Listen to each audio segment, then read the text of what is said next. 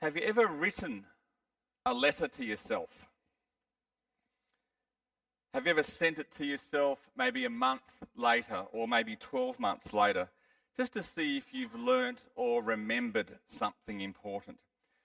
It's often done in schools after a year 12 graduation or after people have done a professional development course just to see how closely we've held to our, our deepest values or to see if we've grown past old hurts or insecurities.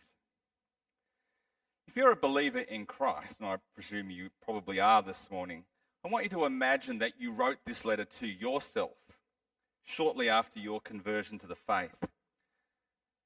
And then years pass, life happens, and you grow up. You complete your education and you progress in your career, you, you get married and you probably have kids, and you experience all those joys and all those challenges, all the successes and the, and the setbacks that we have. You build wealth, you pay your bills, you enjoy leisure time, and you get older. Then one day, a letter turns up in the mail. It's old and it's stained, it's postmarked, it's been all around the world. It's addressed to you and you sit down and you open it and you're delighted because no one writes letters to you anymore. No one does that. It's exciting.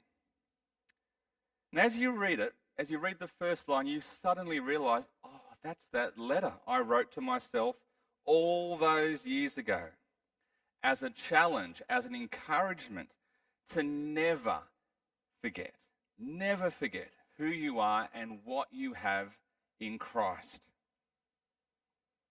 Well, here's my letter. Dear Colin, chosen by God, exiled and an alien in this world. Oh, my soul, are you praising God the Father of our Lord Jesus Christ? Because in his great mercy, he has given you new birth into a living hope through the resurrection of Jesus from the dead Colin, you've already been given an inheritance that can never perish, spoil, or fade, kept in heaven for you. Do you believe that? Do you realize that through your faith you're shielded by God's power? Are you greatly rejoicing in that fact? Because you should be. Even though you have to suffer trials and griefs of many kind, Colin, you must remember that those trials are coming and have come to prove the genuineness of your faith. But they'll result in praise, honor, and glory to Jesus. How incredible is that? Non Christians won't think like that, but you must. So have faith despite all appearances, you are receiving the end result of your faith, the salvation of your soul. So, my heart, rejoice and be encouraged. Have you ever written a letter like that to yourself? Or prayed scripture like that to yourself? Because we should. This passage today, 1 Peter 1, is a model prayer for all believers. And as Andrew was pointing out, it contains some really, really firm core truths of our faith mercy, resurrection of the body, eternal inheritance, and a shielding over our lives. Such amazing gifts from God. And that should rejoice. That should result, I should say, in praise, rejoicing, endurance, and hope. And do you know what those gifts mean in your life? Have you read and understood what the manual says those things are for you? Speaking of reading and understanding the manual, I, it's something I rarely do. I leased, bought a new car nine months ago, a Subaru Outback. It's sitting out there. But I've never sat down and read the manual. I'm only still discovering all the features it's got. I don't even know what I have. The other day, um, I was fumbling around for my keys uh, near the car. I couldn't quite find which pocket they left them in. I'm standing next to the car, and suddenly I hear it open. Apparently, my car has proximity door opening devices built into it. I didn't know that. I was driving along on the freeway and uh, started coming towards some cars. My car just started slowing down suddenly. It's got built in proximity safety devices. I didn't know that. My point is that we need to know and we need to understand what it is we've already received in Christ because that knowledge is there to empower us to live effectively as chosen people, as exiles, as aliens, scattered throughout the world where we don't belong. And when griefs and trials come our way, that knowledge, that truth, should change the way that we respond in those hardships. Well, speaking of knowledge and truth, here's a prevailing untruth in our world. I wonder if you've ever read a Matthew Reilly novel. He's an Australian author who writes swashbuckling adventures that are very, very easy to read. He wrote one some years ago called The Five Greatest Warriors, and it's been some years since I read it, but I'll never forget this. One of the great warriors from history was Jesus Christ. And Matthew Reilly's character goes searching for the tomb of Jesus Christ and finds it. And he digs down and gets to it and takes the cover off, and there is the holy body of Jesus, the bones of Jesus, emanating love and wisdom, but very, very dead. What rubbish! What utter bunkum! It's, in, it's affronting to the Christian faith to believe anything like that. A dead Jesus is no faith at all. Christians have to object to that kind of thinking you ever notice that the world admires the thought of Jesus? They like the idea that he was loving. They love the golden rule that Jesus taught do unto others as you, have, uh, you would have d- done to you. But don't talk to me about the resurrection because that's rot, says the world. Well, it's not rot. 1 Peter 1, verse 3, our passage today, says Praise be to the God and Father of our Lord Jesus Christ. In his great mercy, he's given us new birth into a living hope through the resurrection of Jesus Christ from the dead. This whole passage, the whole of 1 Peter, the whole of the New Testament and the Bible for that matter, hangs on the resurrection of Jesus from the dead if Matthew Reilly is right, if Jesus, the man of love, really is very much dead in a tomb in ancient Jerusalem somewhere, then we have no hope. No hope whatsoever. None. But with the perfect sacrificial death of Jesus, we know that all of our sin and rebellion against God has been fully paid for. And upon confession of faith, we were reborn into new life. And not just so that we can live out our days peacefully and then just die. No. Jesus, the sinless sacrifice, was raised to life. Death had no hold over him. He physically rose to life again as a man with the scars of crucifixion clearly visible on his body. And his resurrection is our promise of resurrection as well. At my physical death, which will come, God will not hold my sin against me. I'll be declared pure and perfect because my life is now hidden with Christ. And so I am promised a bodily resurrection from the dead. That is my living hope. That's your living hope. It's a promise, it's guaranteed. No one can take it from me. You cannot lose it. It cannot be stolen from us. Nothing that happens to you or me in this life can take that promise away. And so, therefore, we can say, Praise be to God, the Father of our Lord Jesus Christ, for his great mercy. There's nothing greater than that. I could sit down now because that's, that could be the sermon done there. Praise be to God for a new birth into a living hope. I think one of the greatest dangers for us Christians is over familiarity with the concept of salvation and the concept of eternal life. And the other great danger is an underwhelming concept of what that eternal life will be like.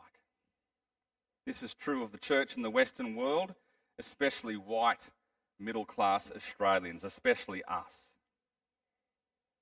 The greatest evil that we, that you or I can face in this life is not poverty or unemployment or a lack of career progression. It's not like all the ads on, on, on TV say if you haven't got the right insurance. It's not financial insecurity. It's not uh, a lack of a retirement nest egg, nor is it a lack of leisure time.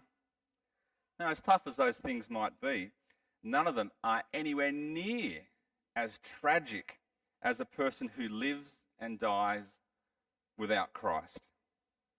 And we have to rewrite our minds and hearts, friends, because here's the truth the man or woman who's led a full life, who's enjoyed good health, and enjoyed lots of good things and who dies at a ripe old age tr- without trusting in Jesus has lost everything. Yes, they have. They've lost everything. I don't know about you, but I sometimes watch uh, the TV show called Grand Designs. Uh, I don't know if I just like Kevin McCloud's voice. I think I like the word bespoke. Um, I like the English countryside because the grass just glows green.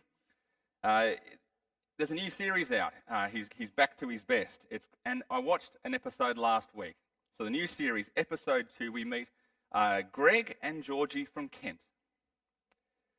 And it's a real tearjerker story. Uh, both Greg and Georgie are cancer survivors with high ongoing health risks. Some of you may have seen this episode. Greg is determined in this episode to get the house finished quickly so they can enjoy the precious time they have together. And one reviewer of the episode says this build is proof that determination will win out and dreams are achievable. Kevin McCloud himself, when he summarizes the episode at the end, uh, says these words. I won't do his accent. This build represents the triumph of hope over adversity, hope against all odds. Now, I watched that story and I had tears in my eyes and I had a lump in my throat. I did. Because I longed for Greg and Georgie to have the happy ending, to get the house finished before something bad happened. And I suppose if that is the ultimate goal of your life, to get your dream home built uh, by yourself and to live in it, then it was a triumph of hope over adversity. But we know it was not a living hope. We can so easily fall for the lie that our dream home or our dream holiday or our dream career is the greatest achievement that we can have. I mean, lifestyle TV shows depend on it. They depend on that thinking. But deep down, we all know that that fabulous house is not permanent. It could burn down. That career could end. Cancer could come back and take Greg or Georgie or both of them two years' time, 10 years' time, even 50 years' time. They will die and they cannot take anything with them. Now, I'm not condemning home ownership, obviously not, nor am I condemning self built masterpieces. They're, they're fabulous works. We all have to live somewhere, and I'm particularly thankful that my house got built by a guy who seemed to know what he was doing. That was Paul Dickinson, by the way, who built my house. Rather, I'm seeking to highlight the profound difference between a temporary hope and a living enduring hope. A living hope which causes us to greatly rejoice and to praise God. A living hope gives hope to the living. A living hope gives hope to the living. Well, let's move on to look at verses 4 and 5 and to look at an inheritance which is also different. It's unlosable and it's imperishable. Particularly important to those first century Christians scattered all over Pontus, Galatia, Cappadocia, Asia, and Bithynia. They needed this new birth into a living hope because life was hard. It was hard for everyone in the ancient world, I imagine, and life expectancy was pretty short all round. But as Christians living in a hostile world where they were aliens and scattered, they, they risked losing their life savings and their possessions and their inheritance, even their lives, at any time. I expect we all have got a pretty clear concept of inheritance here, that process whereby when someone passes away or when we get prepared for that, that uh, eventuality, by way of a legal document, we will our property to whomever we so desire. Usually our children, but sometimes it's to a friend or it's to a, a charity. And in most cases, that property is in fact property. It's land or it's a house, buildings, cars, stocks, bonds, or cash. Either way, nearly always those things can be exchanged for cash. You may have received an inheritance yourself. I'm sure you get the picture. But of course, anything that is that can be converted to be ca- into cash can be stolen. It could be lost. It can be squandered away. It might devalue, or it might simply just wear out over the course of time. I mean, some things, like property values down here at least, are increasing rapidly with time, but even they are perishable. We know that. The inheritance promised to believers here in verse 4 is very different to what we'd expect. This one, this inheritance can never perish, spoil, or fade. Can't be stolen, no one can confiscate it. It won't degrade with age. It won't vanish if the bank suddenly collapses or if a disaster strikes. So, what's the inheritance exactly? And at this point, I think you might disagree. At this point, I think Christians often falter because we don't exactly know. We can't see exactly what this eternal inheritance is precisely, other than it's indestructible and we haven't got it yet. And so I wonder if we run the risk of devaluing what we don't know. Or it becomes so vague in our thinking to become undesirable, perhaps, or even inconsequential. Just for a moment, think about this. What's the stereotypical image you have in your mind of heaven? Is it anything like this? Not sure if you can see that with your glasses. Bunch of people arriving in heaven, and there's an angel, an oversized angel, uh, handing out harps on a fluffy white cloud. Here's your harp, welcome to heaven. And in the back of their mind, these new people in heaven are thinking, well, at least we're not in hell receiving an accordion uh, for all eternity. But I would actually change that to say in hell it's probably a kindergarten recorder for all eternity. Is that your image of heaven or hell? Now, look, it's probably not quite as worldly or pathetic as that. Thank you. Um, but I wonder, what is it in your mind that you picture all of eternity is like? Sitting around in a cloud with a harp, singing hymns, nothing else? Some time ago, I must have expressed a similar thought to my father in law because he got concerned and he went out and bought me this book. It's called Heaven by Randy Alcorn. You might have come across it. I'm still working my way through it but it's greatly challenged my flawed thinking about eternity.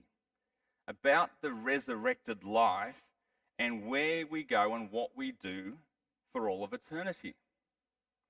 And as I've been reading through it, I keep thinking back to my reading of the Chronicles of Narnia by C.S. Lewis. I imagine you've read them or you know of them. If you ask me for what my favourite book of that seven book series was, I nearly always say, well, I do always say, number one, The Magician's Nephew, followed by number three, The Horse and His Boy.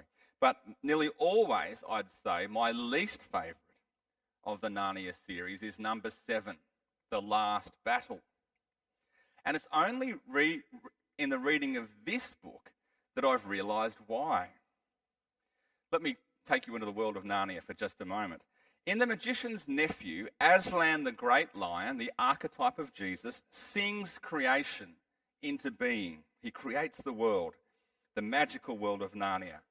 And then in books two, three, four, five, and six, all these wonderful adventures take place in the wonderful world of Narnia.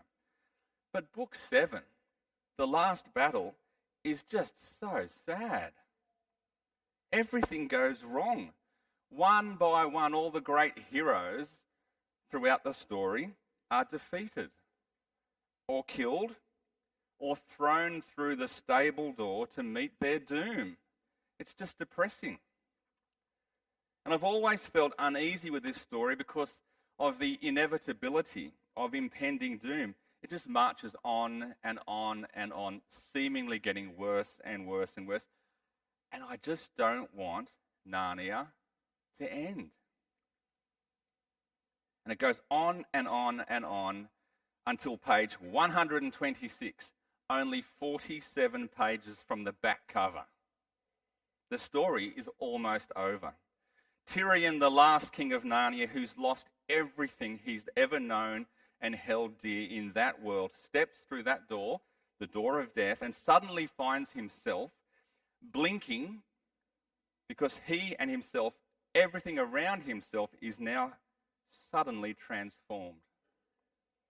In awe, he and his friends, whom he had thought were lost, find themselves in a new Narnia, a brighter, better, bigger, more wonderful, and amazing Narnia than ever before. And they find themselves now in the presence of the one true king, Aslan, the great lion, who then transforms into Jesus, who welcomes them in and tells them that they will never have to leave and he will never leave them. And here's the final words of the book. The whole series. These are the final words. All their life in this world and all their adventures in the old Narnia had only been the front cover and the title page. Now, at last, they were beginning chapter one of the great story, which no one on earth has ever read, which goes on forever, and, and in which every chapter is better than the one before. Now, I'm well aware that's a kid's book, written in 1956, and I'm well aware of its limitations. But I challenge you, as I challenge myself, to have a much bigger, brighter view of your eternal inheritance. Search your Bibles, don't take my word for it. Search your Bibles and feast on the wonderful promises God gives us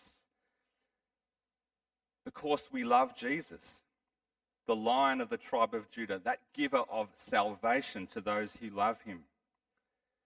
And imagine every day when a, a place where Jesus himself dwells with his people forever in the new earth, in the new Jerusalem, the earth as it was always meant to be, with every good thing for us to enjoy and to do. Let that truth, let that awesome inheritance give you a living hope in this life now. That's the purpose of knowing that we have it now. Well, until that great and glorious day, which stretches on forever, God has got some refining to do in us verses 6 to 7. My other favourite TV show, Forged in Fire. My wife groans when this show comes on TV. And I've now found it on S- S- I've now found it on SBS on demand, so I can watch back-to-back episodes now as well. Forged in Fire. What is it? It's a it's a TV show for contestants who are blacksmiths. How good does that sound? These blacksmiths, which they actually call bladesmiths, even better, battle it out to forge a knife or a sword from scratch. They soften the metal, they pound it, and they shape it. And all these impurities are burnt off, and scale gets scraped off. And they heat treat the blade by plunging it into oil to harden it. And at the end of the forging period, they present their blades to the judges. Four blades, which, if they've done it right, are nicely sharp, sharpened and shaped and polished with ornate handles. And they're all laid side by side, and they all often look equally impressive. But it's during the testing that the quality or the genuineness of the bladesmithing will be proven. That's the point. Now the blades have to be tested. They have to go through the strength test and the sharpness test. One of the judges is famous for saying, Will it cut? Will it kill? So some of the swords during testing are, are not properly bonded. They delaminate. When they whack that oak barrel, the steel just split, splits apart into layers. Some of them are not heat treated properly. The metal looks shiny, it looks sharp, but when they whack that oak barrel, it just folds in half. Some blades are brittle. When they're put to the test, when they hit that oak barrel, they literally snap in half or they shatter. Turns out there's a reason why they're wearing safety glasses on the show. And some swords look sharp, look, look straight, look shiny, great handle. They hit that target and they do nothing. They're blunt. They are not effective whatsoever. It's through the testing that praise, glory, and honour rightly goes to the bladesmith, whose weapon lasts, whose weapon stands up to all, that, all those demanding tests it's put through. In the hands of the forged in fire champion, the metal forging is proven genuine. It's strong, it's durable, it's fast, it's sharp, it's an effective weapon in the hands of the warrior.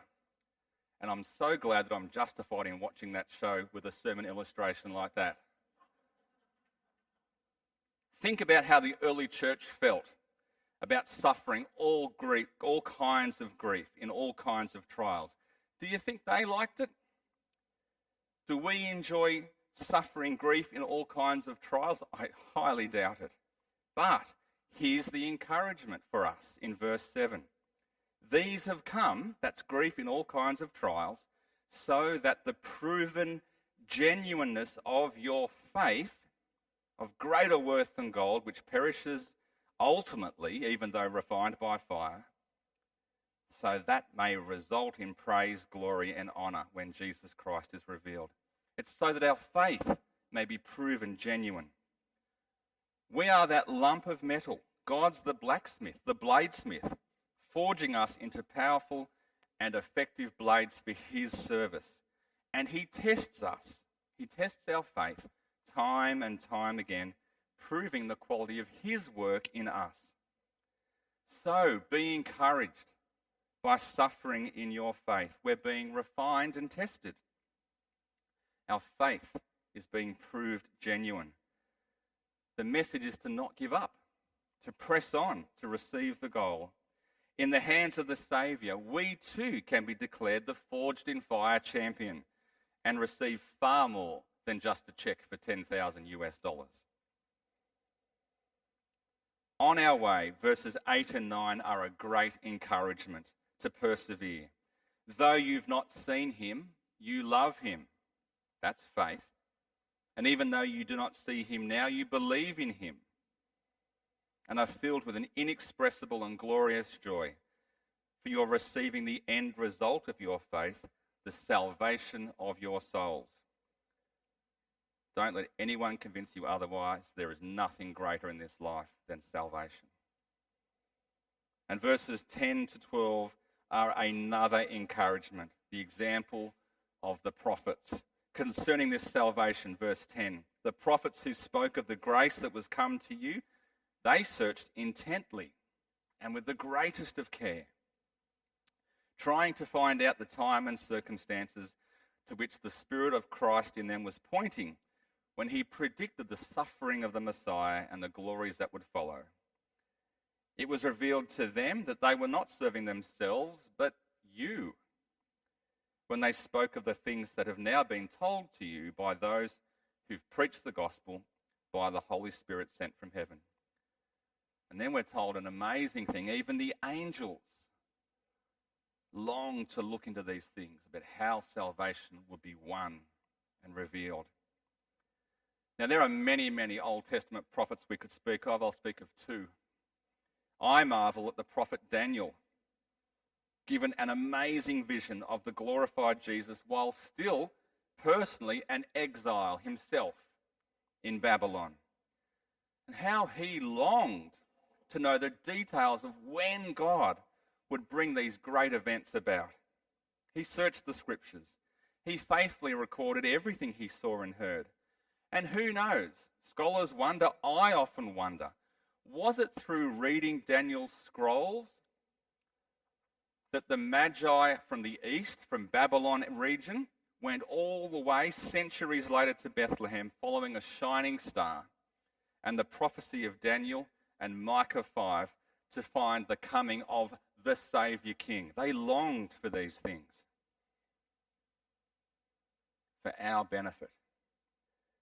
Job 19 is another great example of an Old Testament who prophet who longed for the Saviour.